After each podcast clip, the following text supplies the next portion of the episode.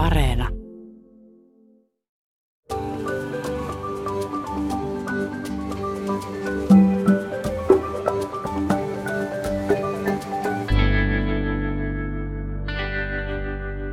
Sinkkuus ja tähän liittyen parisuhteen etsintä tuntuu olevan aika vakiokuvastoa meillä mediatarjonnassa. Katselin, että nytkin Yle Areenan ohjelmatarjonnasta löytyi itselle ennestään tuntematon sarja nimeltään Sinkut paljaina.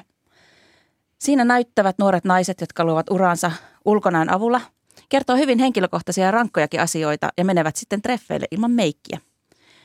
Heillä on toiveena löytää elämän kumppani. Sitten ohjelmassa on myös toimittaja, jonka ympärillä on ne seuraavat kaunottaret ja sitten he arvioivat ja keskustelevat, että kuka olisi treffi ehdokkaista paras vaihtoehto. Siinä ei kysymys pelkästään parin etsinnästä, mutta vahvana jännitteenä se parisuhteen löytäminen siinä on. Ja juurikin jos miettii kaikkia Maajussille morsiammia ja ensitreffit alttarilla, tai sitten vaikka viettelysten saari, missä näillä sinkuilla sit voidaan vähän testailla parisuhteen kestävyyttä, niin kyllä sitten sinkkuudessa tuntuu ainakin viihdettä saavan. Ja jotenkin tuntuu, että ainakin nyt näissä mediakuvastoissa se sinkkuus olisi pitkälti niin kuin parisuhteen puuttumista. Että vähän niin kuin tämmöinen välivaihe matkalla kohti jotain täydempää elämää yhdessä toisen kanssa. Ja tämä arkkityyppihän meillä tulee vastaan ihan vaikka Aatami ja Eevan kertomuksessa, että ei ole ihmisen hyvä olla yksin. Niin, se lähtee kaukaa sieltä. Ja onhan parisuhteessa eläminen ja perheelämä noin yleisesti ottaen sellaisia elämäntapoja, joihin ihmiset tuntuu pyrkivän – mutta mitä jos vaikka ei löydä itselleen sopivaa kumppania, jääkö sitä silloin jotenkin osattomaksi jostain ihan keskeisestä? Ja jos jää, niin mistä? Mitä se parisuhde tai yksin eläminen ihmiselle oikeastaan tarkoittaa? Ja millaisia hyvinvoinnin haasteita yksin asuva saattaa kohdata parisuhden normatiivisuuden keskellä? Näistä kysymyksistä puhutaan tänään, kun vieraina ovat aiheesta väitellyt tohtori Anu Kinnunen ja Helsingin yliopiston yleisen valtioopin dosentti Hanna Vass, joka on puhunut parisuhden osattomuudesta yhteiskunnassa. Olet kääntänyt korvasi horisonttiin. Minä olen Hilkka Nevala. Ja minä Mikko Kurenlahti.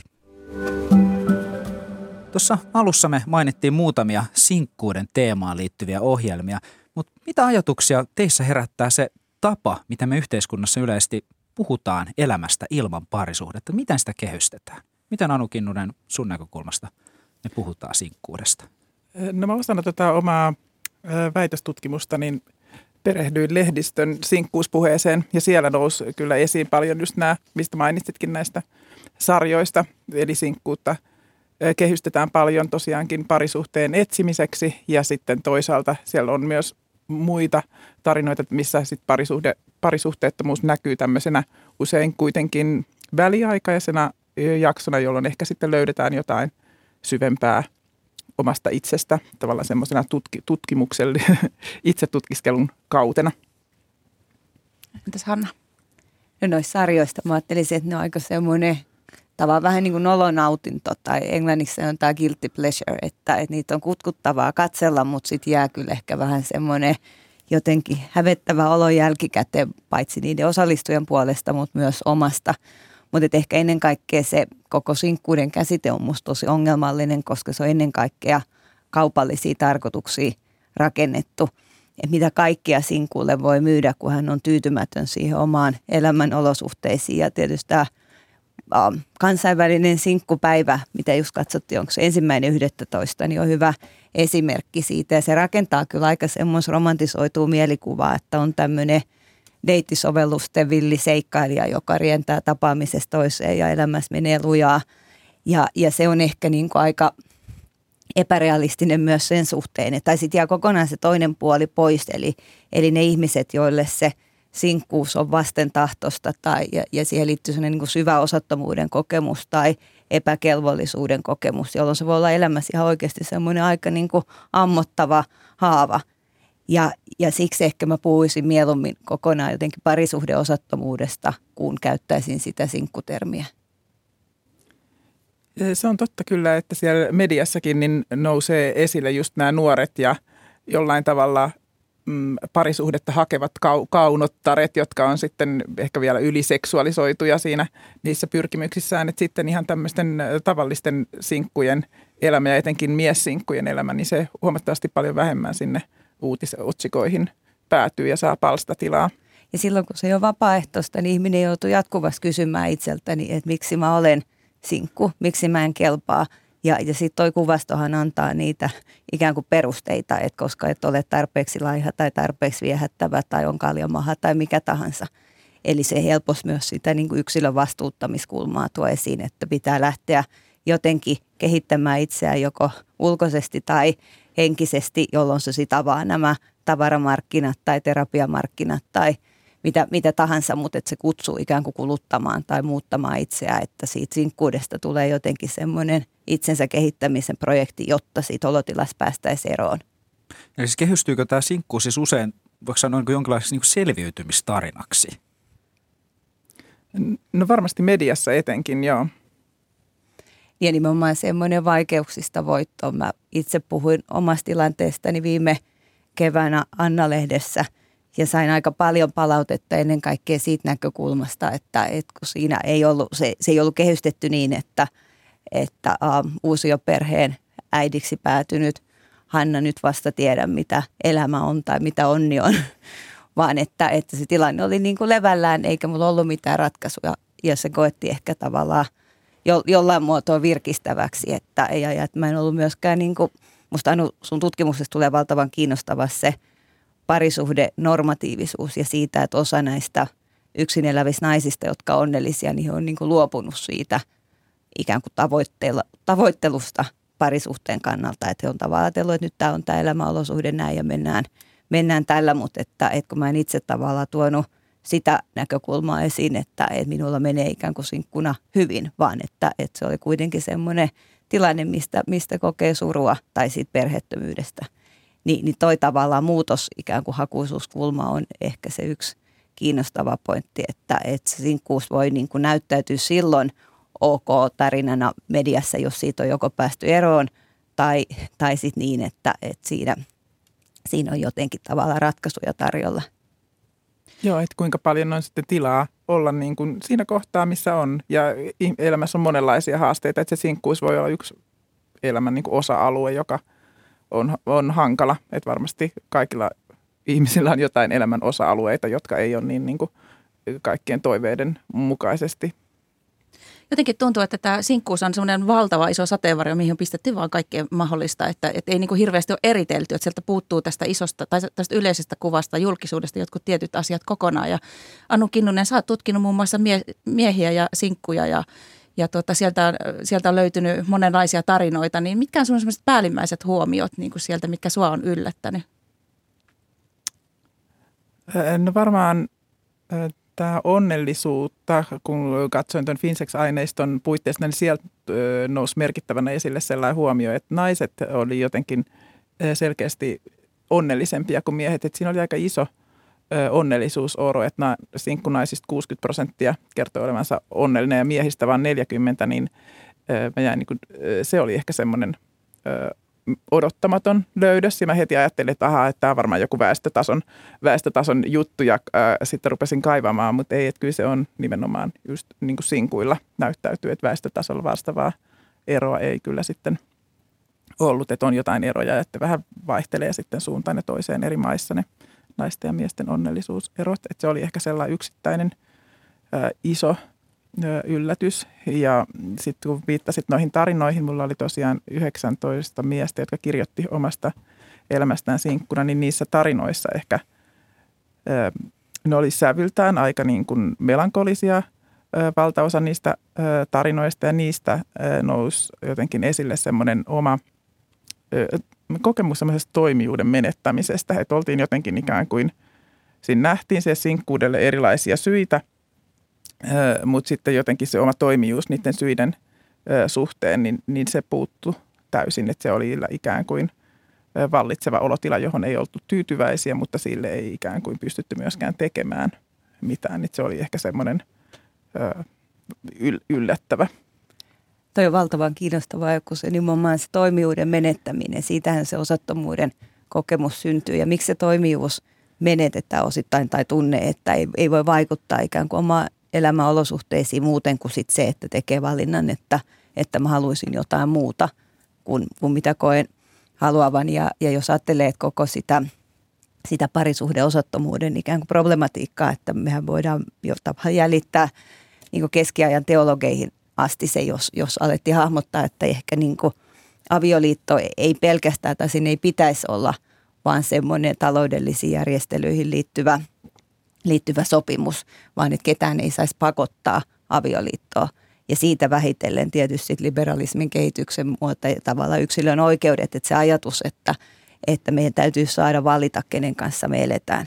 Mutta kun siitä tulee tavallaan koko tämä niin valinnanvapauden problematiikka, mikä tietysti nyt aluevaalikontekstissakin on, on taas uudelleen ajankohtaista tai, tai yritetään hahmottaa, että mitä siinä tarkoitetaan, mutta kun siinä valintaan liittyy tavallaan symmetrisuus, että mä en voi pakottaa ketään valitsemaan minua – mutta että, että sitten kun tavallaan toisella on se vapaus valita, jos se valinta ei kohdistu minuun, niin silloin on jatkuvasti tavallaan se tilanne, että, että on pesäpallojoukko, jota ollaan valitsemassa ja, ja en tule tavallaan hyväksytyksi. Se kelpaamattomuuden kokemus syntyy siitä ja, ja siihen on aika vaikea tavallaan päästä mitenkään vaikuttamaan muuten kuin sitten vaan tavallaan, että mä en ole enää tarjolla. Nyt tuossa tulee aika, aika vaikeita tunteita sanotettu, että puhutaan osattomuudesta, puhutaan toimijuuden menettämisestä, melankoliasta, surusta. Ehkä olisi hyvä myös vähän avata sitä, että suhteessa mihin, että kun me puhutaan tämän yhteiskunnan parisuhden normatiivisuudesta, niin mitä se oikeastaan tarkoittaa, Anu Kinnunen? Niin, normatiivisuudella tarkoittaa sellaista normaali olettamaa, eli meillä on sellainen olettama, että aiku, aikuisena onnellista elämää eletään ensisijaisesti parisuhteessa, että se on ö, Toki meillä on nyt paljon lisääntynyt sallivuus sen suhteen, että on luvallisempaa erota kuin mitä on aikaisemmin ollut, mutta siitä huolimatta niitä normatiivisia rakenteita on vielä paljon ja siihen normatiivisuuteen liittyy sitten vielä tietynlaisia oletuksia sen parisuhteen suhteen, että minkälainen sen parisuhteen tulisi olla. Siellä on oletuksia, mitä sukupuolta sen kumppanin tulisi olla, minkä ikäinen sen kumppanin tulisi olla, minkälaisista taustoista sen kumppanin tulisi olla. Monenlaisia tämmöisiä et, oletuksia siitä, että, että milloin se suhde on normin mukainen, että kaikki, että vaikka parisuhde olisikin, niin silti voi kokea vielä, että se parisuhde on jotenkin vääränlainen. Mutta tuosta tulee just toi ikään kuin koko kentän, niin, miten voisi sanoa, viheliäisyys melkein hyvin esiin. Että jos me ajatellaan, että, että mistä se normi tulee, niin nythän ei ole kyse vaan siitä, että ne tulee ulkoa päin. Ja että sitten tavallaan se onnettomuus tai osattomuuden kokemus häviäisi, kun siitä normista luopuisi. Koska jos me ajatellaan, että, että uh, kuinka valtavasti ikään kuin perhekäsitykset ja parisuhdekäsitykset on moninaistunut, niin silti kuitenkin aika iso osa – ihmisistä haluaa elää monogaamisessa parisuhteessa. Ja totta kai voidaan sanoa, että se johtuu kulttuurista ja tosi monista eri tekijöistä, mutta että vaikeahan sitä on silloin lähteä ihan kauheasti tavallaan niin itse kiistämään, jos, jos se on niin sisäistetty se normi tai että ihminen kokee, että tämä on oikeasti se, mitä, mitä tarvitsee. Ja, ja niin kuin Mikko viittasi tuossa alussa, että sehän tulee luomiskertomuksesta se, että ihmisen ei ole hyvä olla yksinä. Että meillä on aika, aikamoisia tavallaan tässä elämässä – asioita, mitä tulee vastaan ja kyllähän niitä on kivempi elää tai, tai näin, että niitä saa jakaa jonkun kanssa ja, ja siitä se ehkä se tosissaan ongelma, ongelma tulee, että, että kun ihminen kokee, että hän, hän jää jostain tämmöisestä niin kuin paitsi ja sitten jos ei ole koskaan sitä kokemusta edes ollut, että millaista siinä parisuhteessa on elää, niin se saattaa alkaa näyttää jo melkoisen niin kuin ideaalimallilta. Joo. Siinä, mä mietin itse, että siitä tulee sellainen hassu tavallaan, vähän kuin joku suihkupleksi tai tai katsoisi ikään kuin vaikka ravintolaa la, lasin takaa, että sä tavallaan näet, mitä toisilla on, mutta, mutta sä et pääse siitä osalliseksi, sä et oikeastaan tiedä, että mikä se on, mikä siinä erottaa.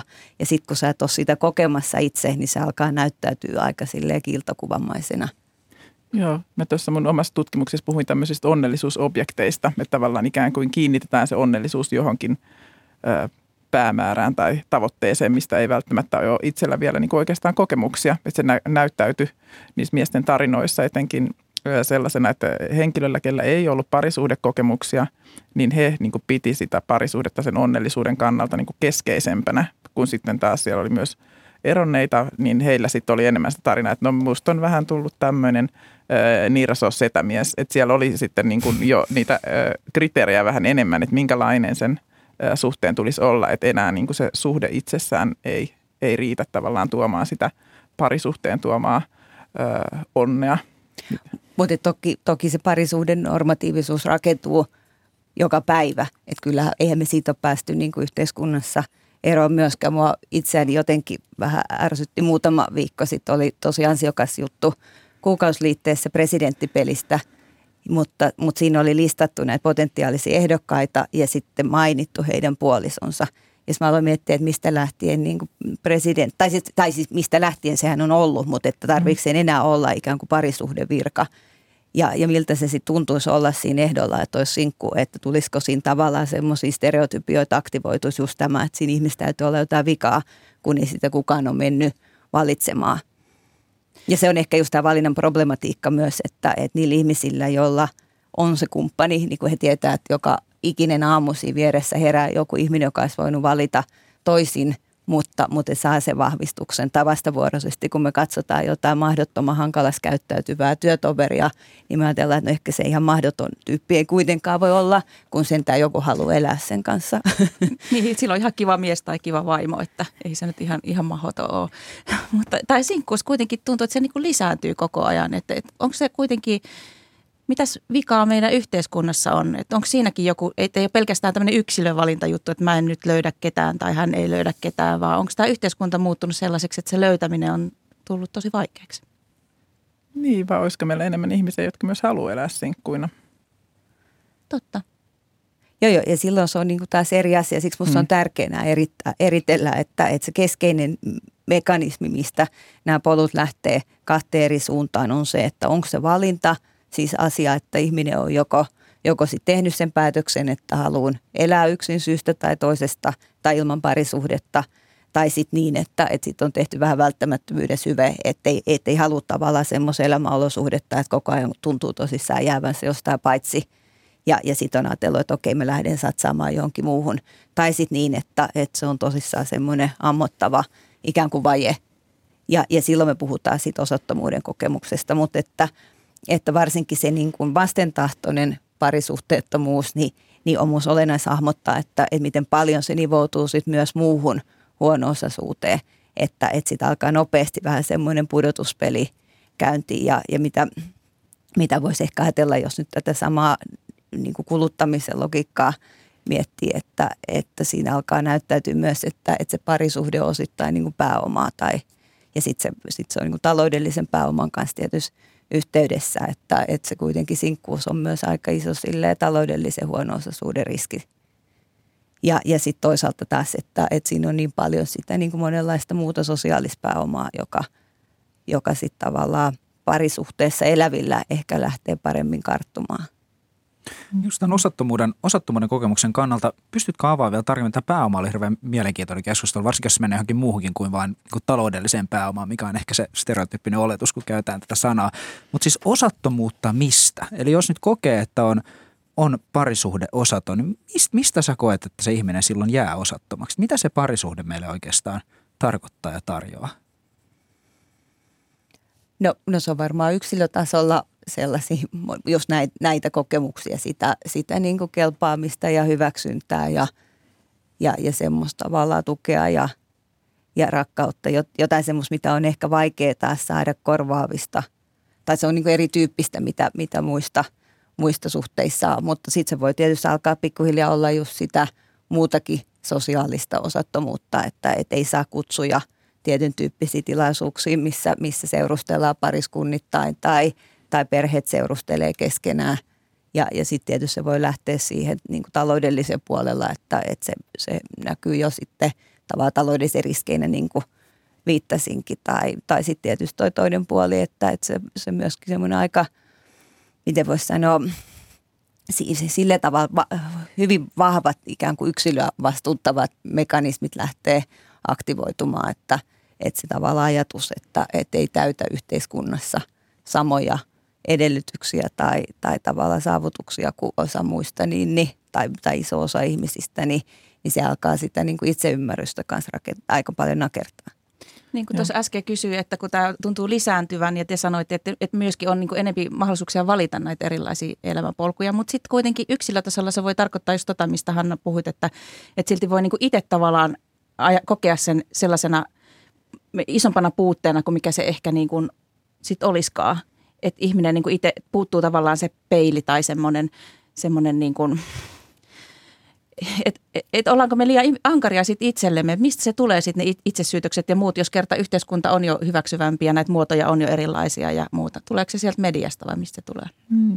No ehkä meillä on niin, että institutionaalisella puolella niin yhteiskunta on jollain tavalla niin kuin yhteiskunta on avattu siihen e, yksilökeskeisempään suuntaan, että meillä ei niin paljon enää e, tueta lähtökohtaisesti pelkästään perhettä, vaan myös niin kuin vaikka työttömyystuki on niin kuin henkilökohtainen e, ja näin, että siellä on jotakin tämmöisiä lakeja niin kuin muutettu, mutta kyllähän se vielä on sitten paljon tavallaan siellä normeissa on sitä, että, että vaikka se niin kuin instituutiot muuttuisi, niin sitten ne ajattelumaailmat muuttuu niin kuin huomattavasti hitaammin. Et mm, Pella de Paulo nosti esille tällaisen singlismin käsitteen, eli sinkkuihin kohdistuva syrjintä, että et miten se niin kuin, ö, näkyy eri tavoilla.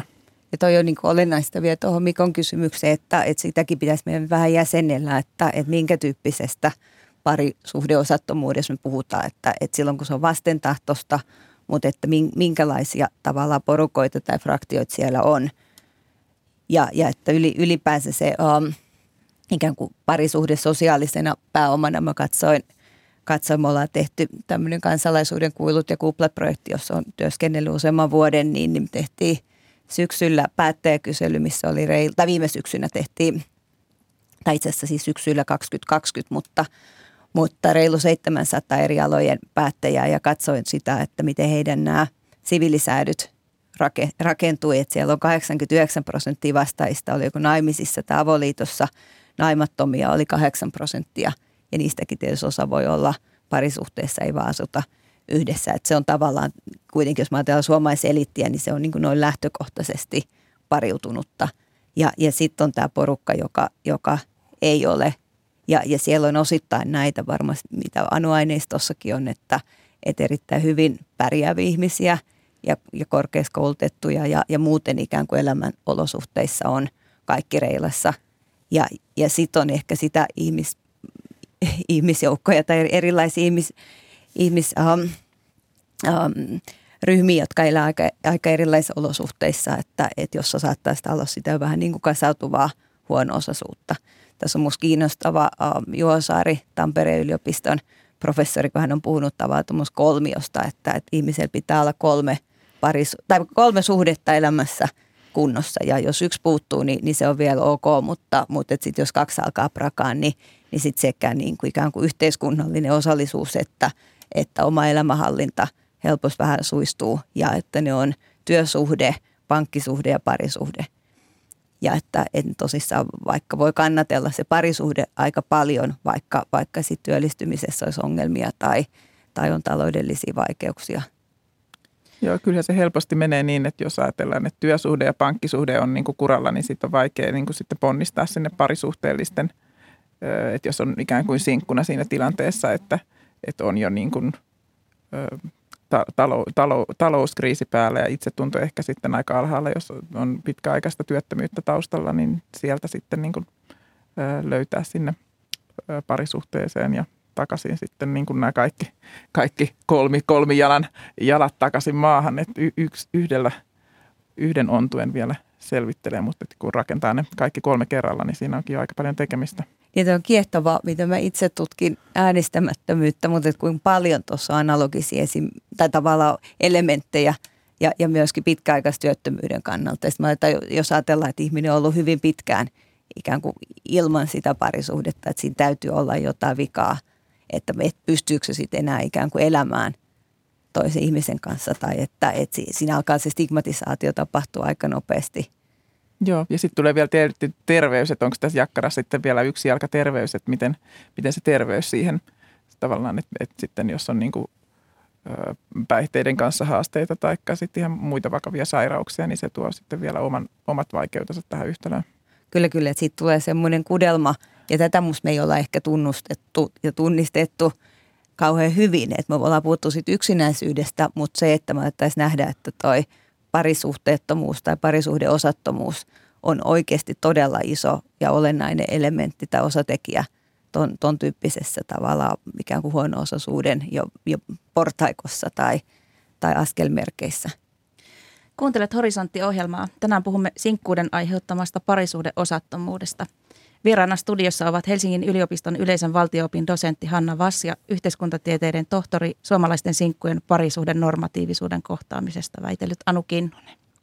Tämä on aika, aika karuakin kuunneltavaa miettiä, miten sitten tämä yhteiskunnan parisuhdenormatiivisuus saattaa niin vaikuttaa ehkä vähän piilevästikin meidän ajattelussa ja asenteissa, jos nyt ihan oikeasti tulee tällaista, että, että ajatuksena on, että jos ihminen ei ole parisuhteessa ollut pitkä aika, niin siinä kyllä täytyy olla jotakin vikaa. Tai että presidenttiehdokkaista tarvitaan se tieto, että no onko parisuhteessa, että osaako sitoutua ja muuta tällaista. Näkyykö tämä siis muutenkin meidän yhteiskunnassa, että onko meillä siis eriarvoistavia yhteiskunnallisia rakenteita ihan täällä Suomessakin, jotka saattaa asettaa esimerkiksi ilman parisuhdetta elävät ja parisuhteellisetkin keskenään eriarvoisen asemaa. Että oliko näin, että esimerkiksi työttömyysturvan yhteydessä tässä oli ihan selkeitä eroja? Joo, kyllähän työttömyysturvaan liittyy näitä esimerkiksi muihin tuloihin kohdistuvissa leikkureissa on aivan eri leikkurit sitten parisuhteessa elävillä tai pari yhdessä asuville ja yksin asuville. Eli siellä sitten tulorajat on yhdessä asuvalle tuhat euroa ja sinkulle sitten 300 euroa, mitä voi työttömänä ansaita sitten ennen kuin leikkuri lähtee työttömyysturvaan kajoamaan. Ja se on niin kuin hyvin mielenkiintoista, että mikä on ikään kuin, siinä on varmaan joku historiallinen tarina, miten, miten tällaiseen pykälin on päädytty, että jos niitä nyt ruvettaisiin laatimaan, niin ei varmasti tulisi menemään läpi, mutta siellä on tällaisia rakenteita, joita pitäisi käydä läpi ja ihan systemaattisesti purkaa pois. Kotitalousvähennys on toinen, että, että yksin asuva – saa vaan puolet tai saa, saa sen vähennyksen, mutta että jos siinä olisi toinen samassa, samassa toi kämpässä asuja, niin, niin, niin, niin samasta rempasta tulisikin sitten tuplat vähennykset, että joka, joka on tietysti ihan selkeästi syrjivä rakenne. Mutta että jos mä ajatellaan, että, että historiassa löytyy siis 75 vasta luovuttiin vanhampia ja vanhan pojan verosta, mikä tuntuu nyt käsittämättömältä ajatukselta, mutta silti meillä on edelleen vähän ton tyyppisiä ohjausmekanismia ikään kuin keppinä – että, että on niin kuin syytä siitä yksinasuvuudesta tai perhettömyydestä siirtyä johonkin toiseen siviilisäädyn muotoon. Ja ne on mielenkiintoisia, että, että mit, koska me voitaisiin ajatella, että, että kun puhutaan tässä osattomuudesta, että, että se ei olekaan enää nyt se yksilön niin kuin vastuulli, tai omalla vastuulla, tai me vastuullistetaan sitä, sitä yksilöä etsimään sitä perhettä tai, tai parisuhdetta, vaan että, että yhteiskunta voisi tehdä jotain paljon enemmän asiaa edes, et, et, mutta että se vaatii tietysti, että se koko – niin kuin parisuhde osattomuus sen täytyy jotenkin politisoitua ja, ja sitten aletaan miettiä niitä rakenteellisia ratkaisuja. Mutta kun tämä on mielenkiintoista, jos me ajatellaan taas se niin kuin analogia tai, tai yhtymäkohta tuohon niin poliittiseen osallisuuteen, että semmoinen niin kuin pitempään jatkunut kokemus siitä, että, että ei jotenkin ole omaa, omaa paikkaa tai sijaa yhteiskunnassa, niin se, se yleensä se kokemus aiheuttaa semmoista vetäytymistä tai, tai eristäytymistä – koska me ei niin kuin loputtomasti tavallaan voida sitä järjestelmää, jossa me eletään, niin olla ikään kuin oppositiossa, jos me ei tehdä mitään. Et yle, yleensä sit ihminen jotenkin tyytyy siihen omaan olosuhteeseen ja, ja alkaa syyttää itseään. Mutta sittenhän on myös vaihtoehtoisia tapoja, millä se voisi purkautua. Että meillä on se semmoinen vähän ikään kuin incel-kuvasto, mm. siis semmoinen aika synkkäkin stereotypia-ajatus, että on semmoinen yksinäinen susimies – joka, joka ei ole päässyt tavallaan myöskään näistä niin kuin parisuhteesta osalliseksi ja, ja alkaa radikalisoitua. Tai sitten toisaalta vaikka maahanmuuttokritiikkiajatus, että, että ne vähätkin niin kuin ikään kuin parisuhdemarkkinat, mitä täällä on, niin, niin tyhjentyy sitä kautta, että tulee paljon parempia kandidaatteja ulkopuolelta. Mutta, mutta nämähän on tietysti semmoisia miten voisi sanoa, politisoitumisen tapoja, jotka ei ehkä ole kauhean rakentavia tai hedelmällisiä pitkällä tähtäimellä. Siksi olisi tärkeää, että me yritettäisiin niin kuin yhteiskuntana miettiä, että mitä, mitä meillä olisi tarjota jotenkin semmoisia tukirakenteita ihmisille, jotka kokee syvää osattomuutta tai, tai murheellisuutta siitä omasta parisuhteen puutteesta silloin, kun he kovasti sitä kaipaavat. Kaikki ei kaipaa ja siksi näissä on tavallaan vaikea puhua, koska tämmöinen helposti ikään kuin tulkitaan puheeksi, että ihmisten pitäisi ryhtyä muodostamaan parisuhteita ja siitähän ei ole ollenkaan kyse. Mutta että sellaisella ihmisellä, jolla on suuri tarve tai hän kokee kaipuuta, niin ei se auta, että lyödään tavallaan sillä, sillä ikään kuin norminpurkutalkoalla päähän. Että, että se ymmärrä, että tässä yhteiskunnassa voi elää ihan niin kuin tosi monelle eri tavalla olla onnellinen, jos kuitenkin itse kokee, että, että, että näkee jotain, jotain semmoista toisilla olevaa, josta itse haluaisi päästä kiinni. Niin, että miten tavallaan... Öö vaalia sellaista kuulumisen politiikkaa, millä tavalla saadaan sinkuillekin se olo, että he kuuluvat niin kuin arvokkaina jäseninä tähän yhteiskuntaan. Meillähän on paljon esimerkiksi lapsiperheisiin suunnattuja etuuksia ja mm, perheiden hyvinvointiin suunnattuja etuuksia. Että meillä voisi ihan samalla tavalla olla sinkkujen hyvinvointiin suunnattuja etuuksia. Eli jos ajatellaan, että vaikka tämmöisiä terapiapalveluita, kuulu, kuulluksi tulemisen kanavia, että yksin asuvat tarvitsee niitä lähtökohtaisesti varmasti enemmän kuin he, kellä on kotona sitten ihmisiä, kenen kanssa jakaa asioita. Että voisiko siellä olla sitten vaikka jotakin mm. sinkkuperheen perhepalveluita. Niin ja me tarvittaisiin myös semmoisia tavalla tiloja ja mahdollisuuksia ihmisten kohdata toisia. Myös niiden, jotka ei ehkä siellä tavallaan Tinder-markkinoilla ole kovempaa mahdollisvaluuttaa tai eivät syystä tai toisessa halua niitä käyttää. Ja nämä niin yksilö keskeiset kehotukset. Muutama vuosi sitten oli Väestöliitolla tämä nolla, nolla-aika-idea, että, että ihmisen, joka haluaa parisuhdetta, niin ei pitäisi käyttää vapaa-aikaa perheen kanssa, siis niin kuin lapsuuden perheen tai ystävien kanssa, vaan pitäisi sitä vaan keskittää siihen parin metsästykseen, joka, joka ei ehkä ollut mielekäs tulokulma tai Antti Rinteen synnytystalkoot tai näin. Että se, se, se ei varmasti ole se, mitä haetaan, mutta että, että jonkunnäköisiä tosissaan – alustoja ihmisten löytää toisiaan. Ja nyt jos vielä ajattelee näitä koronaolosuhteita, että, että kyllähän nämä on ollut yksin eläville paikoin oikeasti aika dramaattisia, että, että me kuitenkin pitkä, pitkälti sitä niin kuin tilannekuvaa on muodostettu semmoisen keskiluokkaisen ydinperheen näkökulmasta. Että nämä itsekin yksin elävänä niin on havainnut, että eihän se kauhean herkullista se arki ole aina ollut, mutta että jos positiivisesti mietitään, niin – niin myös jotenkin postpandemia jälleenrakennus, niin kyllähän se tarjoaa myös mahdollisuuksia uusia avauksiin, että, että miten ne tilat voisi olla ihmisten kohdata toisiaan yhteisruokailuista lähtien. Tai mä en tiedä, onko Anu sinulla jotain konkreettisia ideoita, että miten me voitaisiin ihmisten ikään kuin vastentahtoista parisuhteettomuutta edistää siis niin, että, että olisi, olisi mahdollisuus tavata ihmisten toisiaan.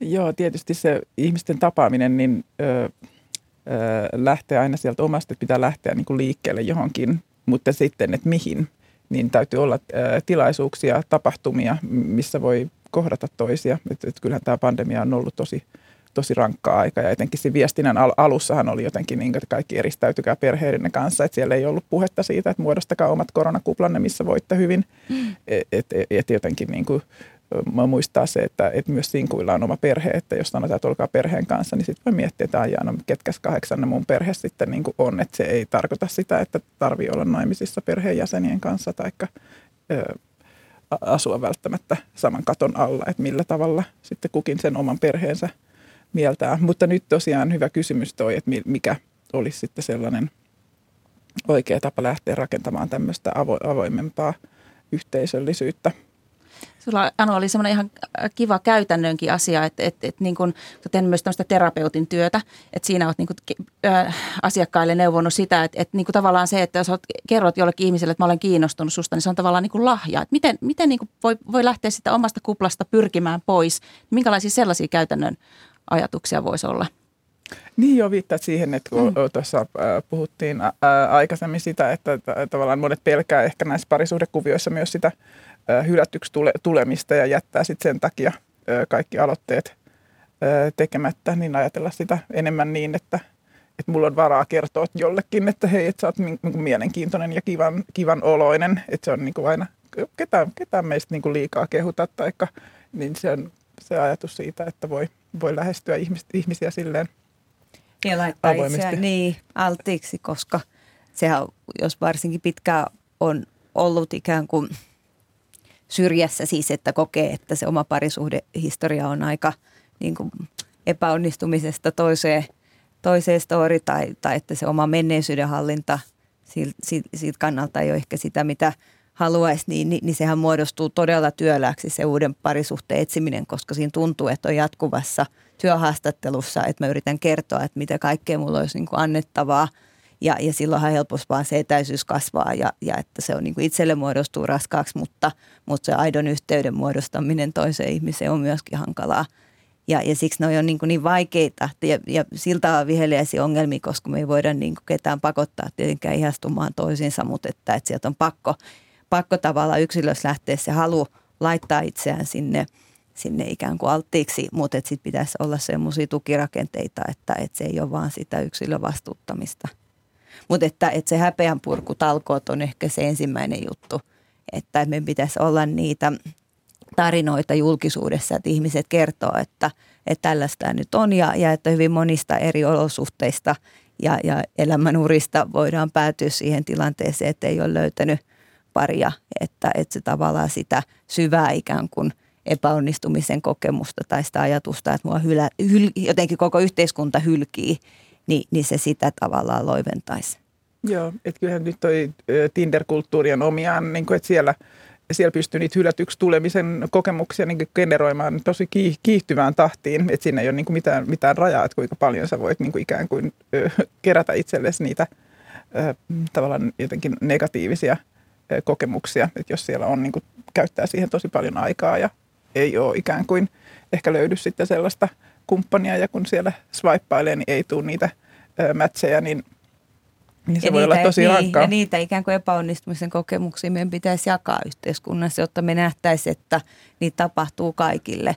Ja että se, se on aina niin kuin riskibisnes se parin muodostaminen ja se voi tulla vaikka minkä tava, minkälaisia ikään kuin vastoinkäymisiä tai, tai semmoisia aika syviäkin jo, jo, jollain muotoa kokemuksia nimenomaan siitä, että en, en kelpaa tai en tule valituksi tai mikä minussa on vikana, mutta se, se vähenee se yksilötason niin kuin syyttely sillä, että, mä aletaan ymmärtää, että okei, että meillä on ehkä myös jotain rakenteita ja semmoisia stereotypioita yhteiskunnassa, jotka suosii tiet, tietyn tyyppisiä menestyjiä myös näillä parisuhdemarkkinoilla ja, ja että se ei saisi tavallaan se niin kuin parisuhteellisuus o, päätyä osaksi semmoisen yleisen menestyjän ikään kuin imagoa. Joo. Ja sitten näissä palveluissa on vielä se jotenkin, että sieltä myös katoillaan ihan eri tavalla kuin ennen vanhat ihmiset ei samalla tavalla katoilu, että jos oli joku parisuhde viritelmä, niin siitä ei tullut sellaista niin kuin äkkinäistä viestiä, tai ehkä pahimmillaan vaan niin kuin jotenkin, että se toinen katoo yhtäkkiä ja silloin jää niin kuin itse tyhjän päälle, että ei oikein niin tiedä, että mikä, mikä mussa on vikana, vaikka käytännössä itse asiassa ei olisi mitään vikaa, vaan toisen elämän tilanteet oli, niin kuin, ehkä ne oli jotain muuta kuin hän antoi aluksi ymmärtää, tai ehkä ne on muuttunut, tai mitä siellä on tapahtunut, niin se jää niin kuin tavallaan sit toiselta osapuolelta pimentoon, joka on niin kuin omiaan ruokkimaan sitten semmoista omaa riittämättömyyden ö, tunnetta, että jos ne kaikki ottaa ikään kuin omina syinä ne omat epäonnistumisensa tai toiveiden toteutumatta jäämiset. Jotenkin tuntuu, että tästä aiheesta te kumpi, kumpikin kaipaatte tästä aika monipuolisesti enemmän yhteiskunnallista yhteistä keskustelua. Nämä teemat ei tunnu kauhean helposti politisoituvan. Jos me ei lähetä tällaista keskustelua yhdessä käymään, niin alkaako tämä olla jossain vaiheessa jonkunlainen tavallaan kansanterveydellinen riski? No, no varmastikin, ja kun me nähdään, että kuinka paljon se tosissaan niin monen muunkin elämän olosuhteen kanssa on yhteydessä se parisuhteettomuus, tai siis nimenomaan silloin, kun se on vastentahtoista, että se vähentää poliittista osallisuutta, se vähentää sekä henkistä että fyysistä hyvinvointia, se saattaa heikentää muita sosiaalisia suhteita – ta- taloudellisia olosuhteita, että, että siinä, siinä niin nopeasti lähtee just semmoinen tietyn tyyppinen pudotuspeli tai, tai, tai, tai niin kuin riskiskenaario käynnistymään. Niin, kyllähän se vastentahtoinen parisuhteettomuus on usein yhteydessä myös niin kuin yksinäisyyden kokemuksia. Siitähän on paljon tutkimustietoa sitten, että miten yksinäisyys sitten menee tänne ihan psykosomaattiseen oirehdintaan ja huono, huonovointisuuteen vaikuttaa terveyteen ja mutta yksinäisyydestäkin on musta nykyään helpompi puhua kuin Joo. siitä, että, että mä olen sen takia sinkku, kun kukaan ei ole valinnut minua. Niin, niin eipä tämmöistä tavalla virkettä ihan kauheasti moni halua esitellä. Ja se on tietysti jokaisen oikeus, mutta että niin kauan kuin me ajatellaan, että, että se um, niin vastentahtoinen parisuhteettomuus on jotain semmoista, mikä on yksilö epäonnistumista ja mitä pitää tavallaan yksin nuolla haavoja – niin me ei, ei me kyetä käydä sitä, sitä ikään kuin yhteiskunnassa keskustelua, että mitä asialle pitäisi tehdä, kun se häpeä tavallaan ohjaa ihmisen syyttelemään itseään. Pitäisikö Joo. tätä puhetta parisuhteesta muuttaa, että ei puhuttaisi vaan enää niistä kahdesta mahdollisuudesta, että, että on joko sinkku tai sitten on, on parisuhteessa, että kun kuitenkin elämä on nykyään niin kuin paljon moninaisempaa. Että jotkut on, on kuullut sanottavan, että ne on vähän niin kuin tämmöisiä syö, työsuhteitakin, jotkut parisuhteet, että, että ollaan niin kuin tietty aika, tehdään lapset vaikka jonkun kanssa ja ollaan ja sitten jos ei ollutkaan se elämän rakkaus, niin sitten ehkä erotaan ja sitten löytyy se toinen ja muuta. Että tämmöinen niin fleksiibeli joustavuus näissä tarinoissa, toisiko se jotain apua? Mua on helpottanut itseäni ihan kauheasti sellainen ajatus, että, että kaikki me ollaan lainassa toisillamme. Että eihän mikä, mikään suhde ja mikään, että vaikka me ajatellaan, että parisuhteeseen liittyy paljon, ja, ja se on kiinnostavaa, että, että se on myös osittain niin kapitalistinen käsite, ja että siihen liittyisi jotain omistumisoikeutta tai, tai näin, että kuka, kuka on kenenkin, ja, ja sitten se pariskuntaa yksikkö, johon ei parane niin kenenkään väliin mennä, mutta että, että se ajatus, että ei me, ei me kukaan kyetä kuitenkaan toisiamme omistamaan eikä pidäkään ja, ja että jossain vaiheessa tietysti niin kuin, joudumme toisistamme luopumaan. Joo, että se on jotenkin, jokainen ihminen elää omaa näytelmäänsä ja siinä on kanssa näyttelijöitä, toiset pidemmän aikaa ja toiset vähemmän aikaa ja sitten kun rooli on ohi, niin parempi poistuu näyttämältä, että tulee tilaa sitten – seuraavalle episodille elämää. Ja sitten toinen se, että kyllähän semmoista parisuhteen kaltaista hyväksyntää ja onnea voi kokea myös pienemmissä paloissa ja erilaisissa kohtaamisissa. Että ehkä tavallaan siitä ideaalista luopuminen, että, että se onnistuminen on se, että tavattiin nuorena ja, ja sitten päädytään hautaasti, vaikka se olisi edelleen se, se, se normi tai ideaali, mitä, mitä moni haluaisi kokea, niin, niin, niin että se ei ole sillä tavalla joko tai, että, että kyllä se niin kuin pienistä palastistakin voi, voi rakentaa semmoista samantyyppistä onnellisuutta niille, jotka sitä kaipaa. Ja on se pakko myöntää, että eihän se myöskään kovin usein ole mitenkään realistinen kuva, että sehän on nimenomaan sellainen ideaali, että harva meistä seurustelee mistään kouluajolta hautaan asti samoin ihmisten kanssa nykyaikana, että kyllähän ihmiset sitoo nimenomaan monenlaisia parisuhteita tai on sitomatta läpi elämän. Ja sitten se on myös aina tämä, että jos nyt halutaan tätä valinta-analogiaa käyttää, niin – niin nehän on myös poisvalintoja. Että silloin, jos on koko elämän viettänyt yhden ja saman ihmisen kanssa, niin, niin onhan tietysti aika monta muuta hienoa kohtaamista sitten jäänyt myöskin käyttämättä että, tai hyödyntämättä. Että kyllä se, se on taas semmoinen ajatus, joka ainakin itselle tuottaa valtavasti onnea, että, että vaikka ei ole onnistunut, miten edelleen asia ajattelen, ikään kuin semmoista pitkää parisuhdetta niin kuin vuosikymmenet rakentamaan, mutta että, että sitten on ollut taas mahdollisuus, että on ollut valtava hienoja ihmisiä elämässä, keiden kanssa on ly- lyhytjänteisempää onnea saanut kokea. Pitäisikö meillä jotenkin pois oppia siitä prinsessa, prinssisadusta, että mä oon lapselle lukenut illalla iltasatua ja sitten ennen kuin ruvetaan lukemaan sitä, niin veikataan, että meneeköhän nämä lopussa naimisiin vai ei. Että jotenkin se tarina on nyt niin paljon monipuolisempi nykyaikana. Mitä ajattelet Anu?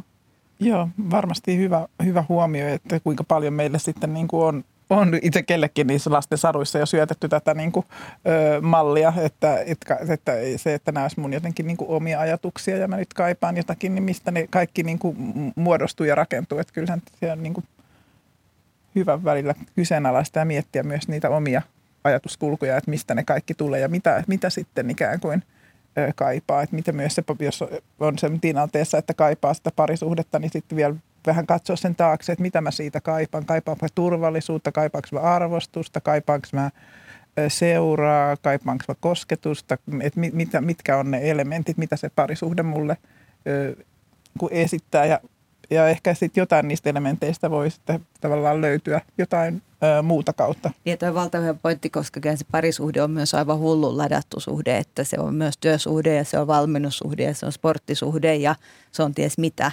Ja, ja varsinkin ne, jotka siitä on osattomia, niin alkaa jotenkin helposti kokemaan että, tai kuvittelemaan, että, että ne kaikki osatekijät siinä niin toteutuu todella harmonisesti tai – tai olen, olen kiitollinen kummilapseni äidille, joka aina väliin sanoi, että mistä ihmeestä sinulla tulee noita ajatuksia päähän, että sun pitää tulla useammin heille tarkkailemaan sitä perhe-elämän arkea, että, että sehän on myös toi, että se, se parisuhde alkaa elää sellaisia ihan omaa elämää ja sitten helposti ne, jotka siitä on osattomia, niin uusintaa sitä ideaalia tahtomattaankin. Kiitos haastattelusta tohtori Anu Kinnunen ja yleisen valtioopin dosentti Hanna Vass. Kiitos paljon. Kiitos.